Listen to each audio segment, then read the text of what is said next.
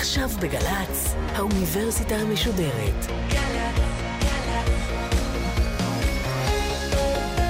שקורה עכשיו.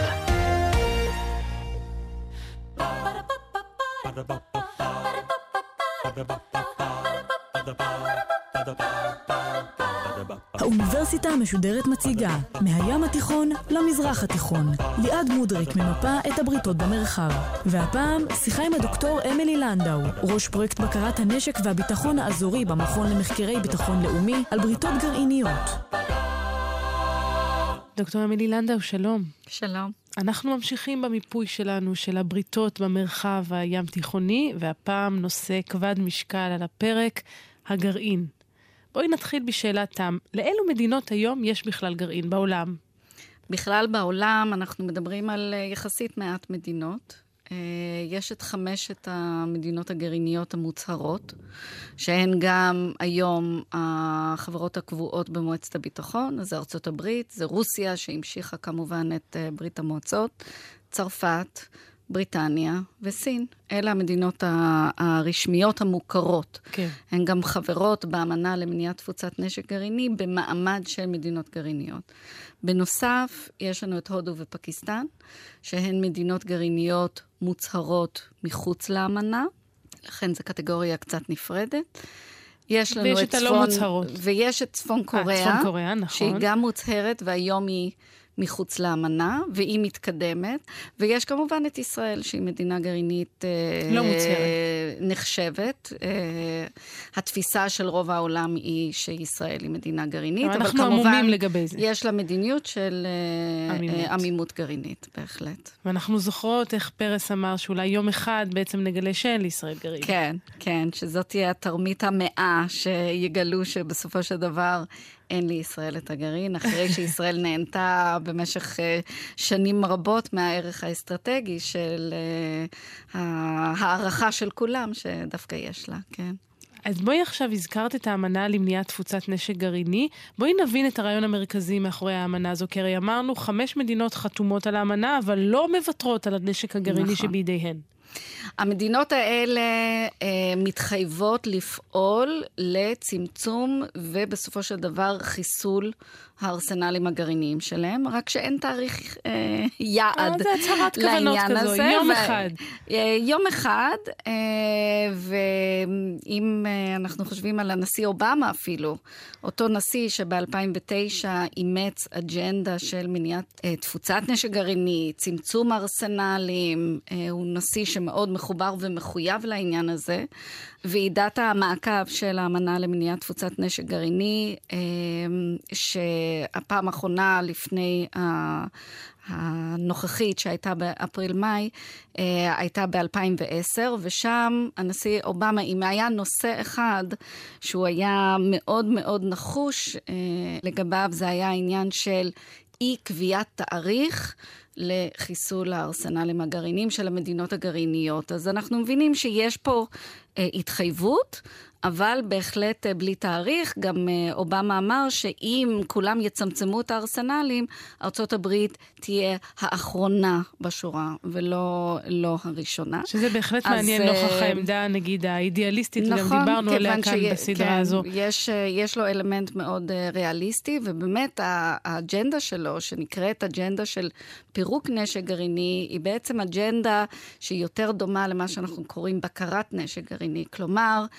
ניסיון ליצור יציבות במערכת הבינלאומית כאשר יש ארסנלים גרעיניים, ולאו דווקא אותה תפיסה שהיא הרבה יותר אידיאליסטית, כן. שמייחסת את כל הרוע לנשק עצמו ומתעלמת למעשה מהמדינה, ומדברת על חיסול ארסנלים, מכיוון שהנשק עצמו הוא המסוכן. כן, אז אומרות באמנה חמש המדינות הגרעיניות, כל המדינות האחרות לא יכולות להשיג נשק נכון. גרעיני, ואנחנו נשאר עם הנשק שלנו. אה, פחות או יותר זה, זה, זה המסר, אם כי צריכים גם להגיד את הצד השני של זה, וזה שהמעצמות צמצמו בהרבה את הארסנלים שלהם. כן. אז הם עוד לא מתקרבים לאפס, אבל אם אנחנו חושבים על uh, ימי השיא של המלחמה הקרה בשנות ה-60, אז אנחנו מדברים על ארסנלים גרעינים עצומים בידי שתי המעצמות. אנחנו מדברים על uh, בסביבות 30 אלף uh, ראשי קרב גרעיניים אצל כל אחת מהמעצמות. והיום? וכיום אנחנו מדברים על ארסנלים שהם בסביבות, בסביבות, אני לא נכנסת לפירוט של כן. הארסנלים, אבל בסביבות 4,000-5,000.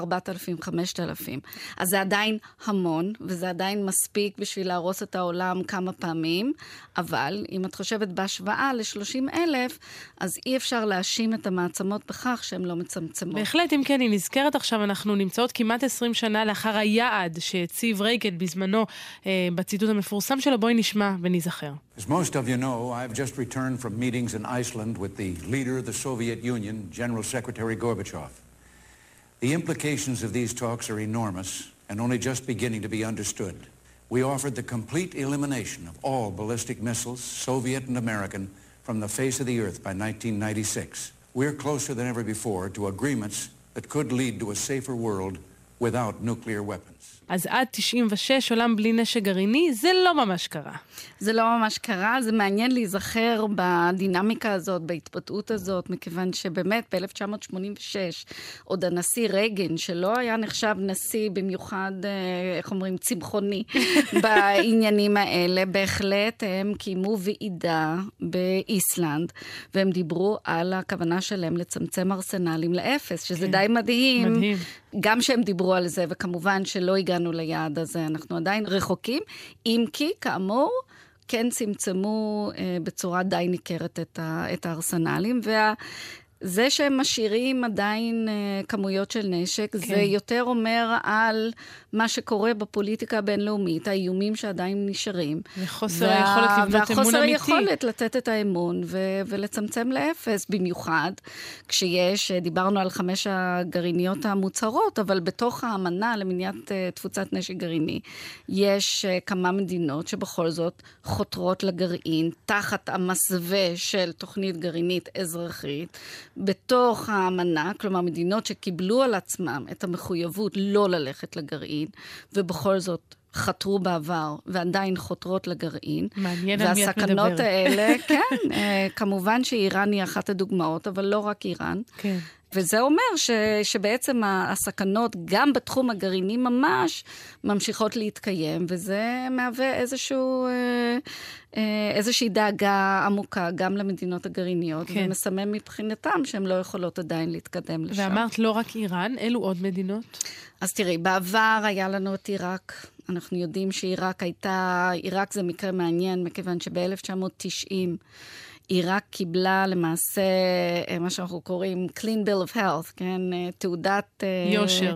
יושר מהסוכנות הבינלאומית לאנרגיה אטומית. מי שעמד בראש הסוכנות אז היה שוודי בשם האנס בליקס. ממש אין בעיות, איראן מקיימת את כל המחויבויות שלה, וזה צריך לומר... עומדת בהכל, 1990. זהו, אחרי, זה כבר הסיבוב השני, אחרי שהפיצוץ של הכור הגרעיני. כן, נכון. אבל אה, אנחנו צריכים גם לזכור שכשישראל הפציצה, זה לא היה מצב כזה שכל העולם הסכים להערכה הישראלית, אחרת ישראל לא הייתה מוצאת את עצמה במצב שהיא צריכה להפציץ. כן. אילו הסוכנות הבינלאומית לאנרגיה אטומית והמעצמות היו מאחוריה בהערכה הזאת, סביר להניח שהיו עושות משהו. זה שלא עשו והשאירו לישראל בעצם אה, לפעול, אה, זה אומר עד כמה הם לא היו באותו מקום. כן. אה, במהלך שנות ה... ה-80, למרות הפעולה הישראלית, המשיכו כמובן לעקוב אחר עיראק, ושוב ושוב ושוב הדוחות לגבי עיראק היו כאלה שאין מקום לדאגה, כולל ב-90, שזה כל כך אה, אירוני, מכיוון שאז סדאם חוסיין כמובן עשה את טעות חייו כשהוא נכנס לכווית, והתחילה המלחמה, ובעקבות המלחמה בעצם מצאו שהיא הייתה על סף פיתוח אה, נשק גרעיני. אז יש לנו את המקרה של עיראק, ורק בגלל המלחמה ורק בגלל החשיפה הזאת, למעשה הגבירו מאוד מאוד את הפיקוח בעיראק. זהו, את מדברת על הפיקוח, והסיפור הזה באמת מעלה את הסוגיה של הסוכנות לאנרגיה אטומית. כן. שאנחנו חוזרים ונפגשים בגוף הזה, וקשה אולי להבין האם באמת מדובר, כפי שטוענים לא מעט אנשים, בגוף חסר שיניים, שאין להתייחס לקביעות שלו ברצינות, או שיש כאן כן גוף אמיתי שמצליח לעמוד על שורשה של הבעיה. אז האמת לוקחת משני הדברים שאמרת. אה, ואם חסרות שיניים, זה בגלל שלא נתנו לסוכנות את השיניים.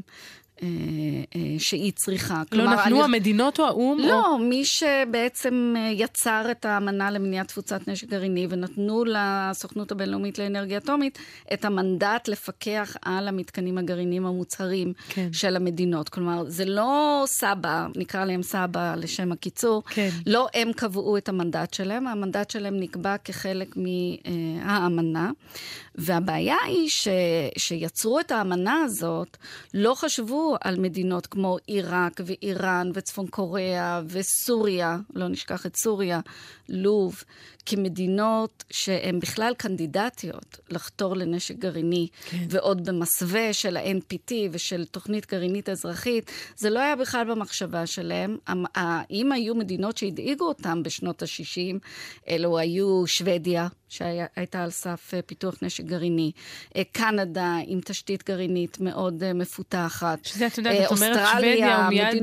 עולה, עולה, עולה באוזניי ההדיוטות, מה יש לפחד משוודיה? מה שוודיה תרצה מנשק גרעיני? אבל זה בדיוק העניין. אז קודם כל אפשר לשאול את השאלות למה הם חתרו לנשק גרעיני, אני מתארת לי שזה גם קשור קצת אה, לסביבה שם, ברית המועצות וכולי, כן. אבל יותר חשוב הצד השני, שאת אומרת, אלה לא מדינות שעוררו דאגה כן. יותר מדי גדולה מבחינת ההתנהלות שלהם במרחב. כלומר, גם לו היה לשוודיה נשק גרעיני, סביר להניח שהייתה נוהגת שהייתה, בו באחריות. בדיוק. אבל בכל זאת רצו לעצור את התפוצה הזאת. התחושה הייתה שככל שיהיו יותר מדינות עם נשק גרעיני, ככה העולם יהיה פחות יציב. אבל הצד השני של זה, זה שהם האמינו שמדינות כאלה, כשהם יצטרפו לאמנה, הם יקיימו את האמנה. זה יהיה האינטרס שלהם לקיים את האמנה, כן. לא להפר, לא לרמות, לא לנסות לצאת, אלא שאלה מדינות שיקבלו על עצמם את התפיסה הזאת שנוצרת פה איזושהי אה, אה, מערכת של ביטחון קולקטיבי, שהיא מערכת שטובה לכולם.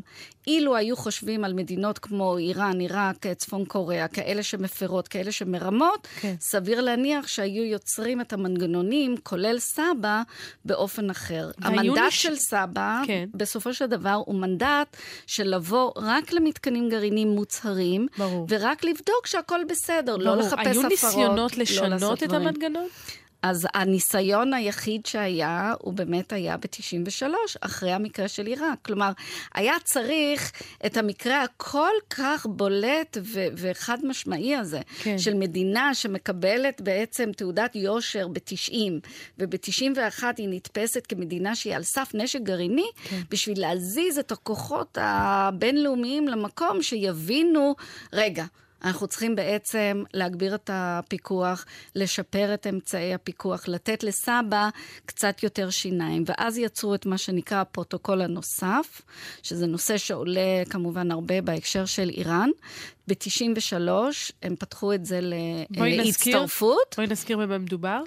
הפרוטוקול הנוסף בעצם נותן מנדט יותר נרחב לסבא, כלומר אה, יכולות פיקוח משופרות, שלא רק אותם אה, אה, מתקנים גרעינים מוצרים, אלא אולי גם מתקנים צבאיים שמעוררים חשד, אולי לא רק לחכות שהמדינה מדווחת משהו, אלא לחפש כן. אחר חשדות שיש. אבל מה עשו? הפכו את זה למשהו וולונטרי. כלומר, פתחו את זה לחתימה, אבל אפשרו למדינות שהן חברות באמנה להחליט אם הן רוצות להצטרף או לא רוצות להצטרף. וכך נשארנו עם מדינה כמו איראן, שאפילו ב-2003 חתמה, אבל עדיין לא אשררה, ולכן אין את יכולות הפיקוח. בואי נתמקד ממש באזור הקרוב שלנו. מתי מדינות כמו מצרים, סוריה, ירדן, אחר כך ערב הסעודית, מתי הן שוקלות בכלל להיכנס לזירה הזו של הנשק הגרעיני? ישראל האמת, חלוצה בהקשר הזה? אה, ישראל היא חלוצה, ובמשך הרבה מאוד שנים לא הייתה באמת מוטיבציה נוספת במזרח התיכון. כלומר, היה קצת במצרים. אה, בתקופה מוקדמת, אה, מצרים כנראה עשתה קצת אה, ניסיונות בכיוון הזה. אבל מהרגע שמצרים קיבלה החלטה למעשה ללכת עם, אם אנחנו חושבים על החלוקה הבין-גושית, ארצות הברית, ברית המועצות, היא עשתה מעבר מברית המועצות לארצות הברית. כן. הקרבה למחנה של ארצות הברית בעצם... חלק מזה היה גם המשמעויות בהקשר הגרעיני, בגלל שארצות הברית כל כך מחויבת למניעת תפוצה, היה ברור שמצרים צריכה לשנות uh, כיוון בהקשר הזה, ולכן היא באמת קיבלה החלטה לא ללכת על הגרעין בעצמה, אבל בהחלט uh, מסע דיפלומטי מאוד uh, קשה מול ישראל בהקשר הזה, לנסות לגרום לישראל להצטרף לאמנה ולפרק את ישראל, אבל לא ללכת בעצמה. כן. חוץ מזה, יש לנו את איראן, ואת עיראק, אבל הדינמיקה שלהם לא קשורה לישראל. כשהן אה, הולכות או מתחילות צעדים בכיוון הזה בשנות ה-80, הן עושות את זה אחת מול השנייה. כן. ואיראן התחילה את התוכנית שלה כתשובה לעיראק. אז לא זהו, אבל אני רוצה להבין כמאבק על הגמוניה אזורית, כן, או בת... כמאבק עתידי אחת נגד השנייה? אחת נגד השנייה והגמוניה אזורית במפרץ הפרסי. לא קשור בכלל לישראל. וחוץ מזה, באזור שלנו, המזרח הקרוב לא יהיו אחרות שהלכו בכיוון הזה, וזה דבר מאוד מעניין. אה, שהתחלת הקולות שאנחנו שומעים בכיוון הזה, מדינות שפונות לסוכנות הבינלאומית לאנרגיה אטומית, בבקשה להקים אה, תוכניות גרעין אזרחיות, ואנחנו יודעים שזה, ברגע שרוצים תוכנית גרעין אזרחית, יש פה את החשש שאולי המדינה חושבת אה, ביום מן הימים להפוך את זה לעניין צבאי, זה רק בסביבות 2005. כלומר, הן עושות את זה בתגובה ל... לאיראן, כן. לא בתגובה לישראל. וזה אחד האלמנטים היותר מעניינים באזור שלנו. בגלל שישראל הצליחה לשדר למדינות בסביבה, שהגרעין שיש או אין לה, אין, הוא מכוון אך ורק ליצירת תעודת ביטוח אל מול איום קיומי. ויש, אה, במקרה השתתפתי במחקר, אה, אה, כתבנו ספר על העניין הזה, הדימוי הגרעיני של ישראל בעיני מדינות ערב, ספר שיצא במחצית שנות התשעים, אבל מאוד אינדיקטיבי, שאנחנו מצאנו באמת שמדינות ערב הבינו על אף מדיניות העמימות, על אף העובדה שישראל לא מדברת על הנושא הזה, לא מציירת קווים אדומים בהקשר הגרעיני, לא מדברת בכלל על כך כן. שבכל זאת הקווים האדומים שלה בהקשר הקיומי אה, הועברו למדינות ערב, הבינו היטב מהם הקווים שאסור לחצות אותם כדי לא לגרור איזושהי אה, תגובה גרעינית ישראלית. אז גם תוכנית הגרעין של סוריה היא תגובה לאיראן ולא קשורה לישראל? תראי, זה, זאת שאלה מעניינת לגבי סוריה, אה, ואף אחד לא יודע מה באמת עמד מאחורי התוכנית הגרעינית הסורית, שדרך אגב לא חוסלה לחלוטין. וסוריה, עוד לפני הבלגן של מלחמת האזרחים, מ-2008 למעשה, מקיץ 2008, שאסד עוד היה, ולפני 2011, אה, סוריה לא מאפשרת לפקחים להגיע לאותו מתקן אה, שהופצץ כדי לבדוק מה קורה שם. לא משתפת פעולה בכלל עם החקירה הזאת. Uh, ואני חושבת שדי ידוע שבזמן שהייתה הפצצה ב-2007, זה לא היה מתקן יחיד, זה היה המתקן הכי מדאיג ובעייתי, ולכן הוא היה, המתקן הזה היה, היווה את המטרה, אבל זה לא בטוח שהכל שם חוסל. כן. לא ברור מה הקשר של איראן לתוכנית הזאת. Uh, אני מנחשת, זאת אומרת, ההערכה המחקרית שלי, המלומדת שלי, היא שיש קשר בין איראן לתוכנית הזאת. אולי איראן עזרה לפחות במימון של התוכנית הזאת. אנחנו כן יודעים שהכור שהופצץ, הוא כור אה, שנראה בדיוק, הוא כאילו מיני יונג ביון. זאת אומרת, כן. הוא מיני הכור שקיים בצפון קוריאה. היו גם מדענים צפון קוריאנים שהיו שם, בסוריה אני, בזמן הזה. אני שמחה שאת מזכירה את צפון קוריאה, כי רציתי לשאול אותך עכשיו על המעורבות של מדינות חוץ-אזוריות במשחק המסוכן הזה שמתרחש פה במזרח התיכון, מי הן בעלות האינטרס באשר לשאלת הגרעין באזור שלנו? תראי, אז יש מדינות שהן בעלות אינטרס אה, מכיוונים שונים. יש את ארצות הברית, שהיא בעלת אינטרס שלא תהיה פה תפוצה. אה, שמנסה להביא את כל מדינות האזור להצטרף לאמנה למניעת תפוצת נשק גרעיני, לא ללכת לכיוון הזה כחלק מהאג'נדה שלה. כן. יש מדינות שעזרו למדינות פה, כלומר, בכל מה שקשור לתוכנית הישראלית, אנחנו מדברים שוב, כן. בשנים של לפני האמנה למניעת תפוצת נשק גרעיני. אז מי עזר לנו לא לפתח? אז צרפת כן. עזרה. המדינות הגרעיניות, צריך להבין, יש להם אינטרס כל הזמן, זאת אומרת, יש להם שני אינטרסים סותרים. אה, אינטרס אחד מדיני, שזה לעצור את התפוצה, כן. ואינטרס שני... להישאר בעלות הנשק היחידות בעצם. כן, וגם למנוע תפוצה, כי כל אחת מהן מבינה שככל שהמועדון הזה גדל... ברור, אה, חוסר היציבות עולה. יש פה סכנה עולה. של אה, חוסר יציבות, אבל יש גם אינטרס כלכלי מאוד אה, אה, מובהק, כן. למכור את היכולות האלה. מאוד. ושני האינטרסים האלה ככה קצת נלחמים, ולכן הם, הם יוצרים מנגנונים כדי לעצור את התופעה הזאת. אה, ולהגביל את עצמם מהמכירות האלה, אבל כל הזמן יש להם כן את האינטרס הזה אה, אה, למכור, וזה... והזכרנו את צפון קוריאה בהקשר הזה. צפון קוריאה זה סיפור אחר, היא לא חלק כמובן מהאג'נדה של מניעת תפוצה. זאת אומרת, לה יש רק אינטרס אחד. יש לה רק אינטרס אחד, ובמקרה של צפון קוריאה זה גם אינטרס כלכלי מובהק. אין שם אידיאולוגיה, אין שם דת, אין שם כלום. מי שמוכן לשלם במטבע קשה, כן. צפון קוריאה תשתף אותם בטכנולוגיות, ברכיבים, כן. בידע, במה שמוכנים לקנות. מה ולכן... לגבי רוסיה? תראי, רוסיה זה לא לגמרי ברור, אז אנחנו יודעים שהיא אה, מסייעת לאיראן בהקשר הזה. הכור הגרעיני הגדול של איראן, לא כור שמעלה בהכרח אה, אה, דאגה בהקשר של נשק גרעיני, כן. אלא זה באמת אה, כור להפקת אה, חשמל, אנרגיה. אז אה, הרוסים אה, בנו את זה, זאת אומרת, זה, זה התחיל כפרויקט גרמני, כן. נעצר, ואז הרוסים קיבלו את הפיקוח על זה, השלימו את הבנייה, וכל ההסדרים עם איראן בהקשר של הכור הזה, החזרת הדלק וכל. ההקשרים האלה שהם גם קצת נוגעים לעניינים של אה, אה, גרעין צבאי פוטנציאלי, כן. זה הכל עם רוסיה. יש לרוסיה אינטרסים כלכליים, מדיניים, גם לשפר את האחיזה שלה במזרח התיכון מבחינה מדינית. כן. אז יש פה כל הזמן, אה, יש מתח בין האינטרסים השונים. אנחנו רואים את זה כמובן בבירור בהקשר של איראן, כלומר, כן. אותן מעצמות שמנסות לעצור את איראן.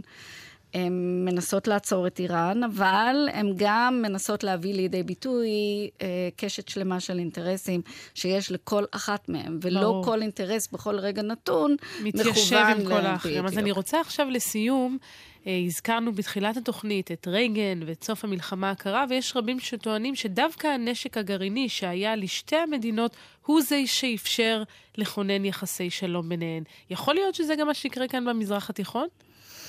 אז אה, שאלה בהחלט מעניינת ושאלה שעוסקים בה לא מעט. אה, בהקשר הבין-מעצמתית, אה, בוא נגיד שהלכו על הגרעין, אה, זה, זה נולד בארצות הברית, זה הגיע אחר כך לברית המועצות, החל כן. מרוץ חימוש, הם הגיעו לכמויות העצומות שהזכרתי בשנות ה-60, והבינו שאם הם לא יגבילו את עצמם, הם באמת בסכנה של התלקחות, מלחמה גרעינית, מסוכנת. בלי שאף צד אפילו התכוון לזה, כי כן. יש תהליכים של אסקלציה, כיוון שאנחנו מדברים על נשק גרעיני מאוד מסוכן. טווחי הזמן הם מאוד קצרים, משגרים טיל גרעיני, זה תוך 30 דקות מגיע למעצמה האחרת. ולכן הם נכנסו לתהליך שאנחנו קוראים אה, תהליך של בקרת נשק. כן. זה החל ממשבר uh, הטילים בקובה. בקובה. אה, והמשיך, אה, וזה ממשיך עד עצם אה, הימים האלה. אז בואי נעשה את ההשלכה לכאן. עכשיו, לג... כשאנחנו מתעסקים בסוגיות גרעיניות, אנחנו צריכים כל הזמן לזכור את הקונטקסט, את המדינות שמעורבות, והן לא זהות, והן לא... זאת אומרת, אין דין איראן וישראל את... כדין ברית המועצות לא, וארצות הברית. קודם כל, אם איראן תגיע לנשק גרעיני, אני עדיין מקווה שהתסריט הזה אה, לא יקרה. אבל אם זה יקרה, אז מה שיתפתח... כך, אולי ייקח קצת מהדינמיקה הבין-מעצמתית, אבל זה יהיה תהליך מיוחד וספציפי לאזור הזה, שייקח בחשבון את שתי המדינות, עם כל מה שכרוך כן. בשתי המדינות, בכל ההיסטוריה שיש לישראל, אה, השאיפות האזוריות שיש לאיראן. Uh, המקום פה לטעויות בהערכה הוא כמובן מאוד uh, גדול, בגלל שאין אפילו תקשורת, לכן אנחנו צפויים למשהו uh, לא ידוע ובהחלט uh, יכול להיות מסוכן. נמתין ונראה, הנה הצלחנו להעביר uh, תוכנית שלמה בלי לדבר על ההסכם עם איראן. טוב, הורה, את זה נשאיר למהדורות החדשות. דוקטור אמילי לנדאו, תודה רבה לך. בבקשה. ותודה גם לאלמה רותם ואביגיל קוש על העריכה וההפקה, ולטל חסון על הביצוע הטכני. אנחנו ניפגש בשבוע הבא. Ba-da-ba-ba-ba. Ba-da-ba-ba-ba. האוניברסיטה המשודרת, בריתות במרחב. ליעד מודריק שוחחה עם הדוקטור אמילי לנדאו, ראש פרויקט בקרת הנשק והביטחון האזורי במכון למחקרי ביטחון לאומי על בריתות גרעיניות. מערכת האוניברסיטה המשודרת, מאיה להט קרמן, ליאור פרידמן, אורן הוברמן וגיא עופר. האוניברסיטה המשודרת, בכל זמן שתרצו, באתר וביישומון, אפליקציה של גל"צ, וגם בדף הפייסבוק של האוניברסיטה המשודרת.